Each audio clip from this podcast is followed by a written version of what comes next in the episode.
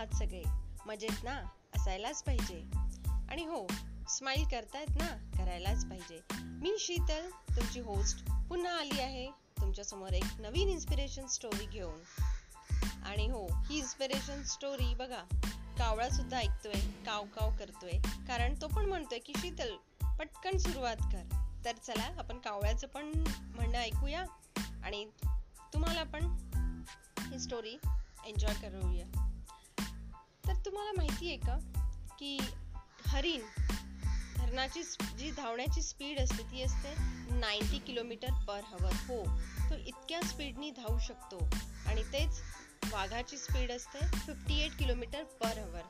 पण तुम्हाला माहिती आहे, जेव्हा वाघ हरणाची शिकार करतो तेव्हा हरणाला प्राण गमवावे लागतात. इवन तो त्याकडे त्याच्याकडे नाईंटी किलोमीटर पर हवरची स्पीड असून देखील का असं का होतं की हरणाला आपले प्राण गमवावे लागतात? कारण हरणाला वाटतं की वाघ आपल्यापेक्षा खूप जास्त स्ट्रॉंग आहे, खूप जास्त मजबूत आहे.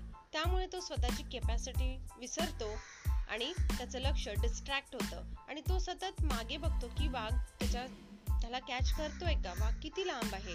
आणि यामध्ये त्याची स्पीड आणि कॉन्सन्ट्रेशन दोन्हीही गडबडतं आणि तेच वाघाचं फुल फोकस असतं त्या हरणाची शिकार करण्याकडे आणि वाघ जिंकतोही.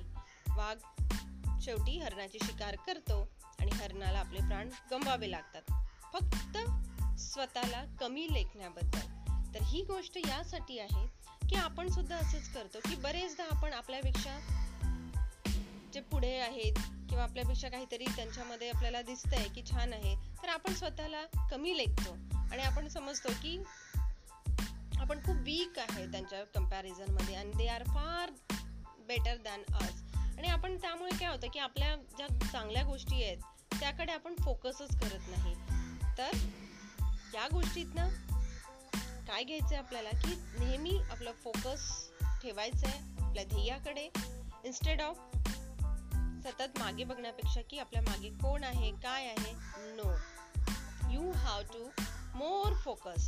कारण फोकस हे नेहमी तुम्हाला ध्येयाकडे वाटचाल करवतं. तर कोण तुमच्या सोबत आहे नाही आहे काही मॅटर करत नाही, कारण जेव्हा तुम्ही ध्येय गाठता तेव्हा तुमच्या सगळे सोबत असतात.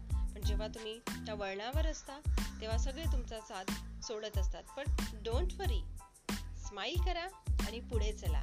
आणि हो, ऐकत राहा शीतलला आणि स्माईल देत राहा. सो चीज अँड स्माईल.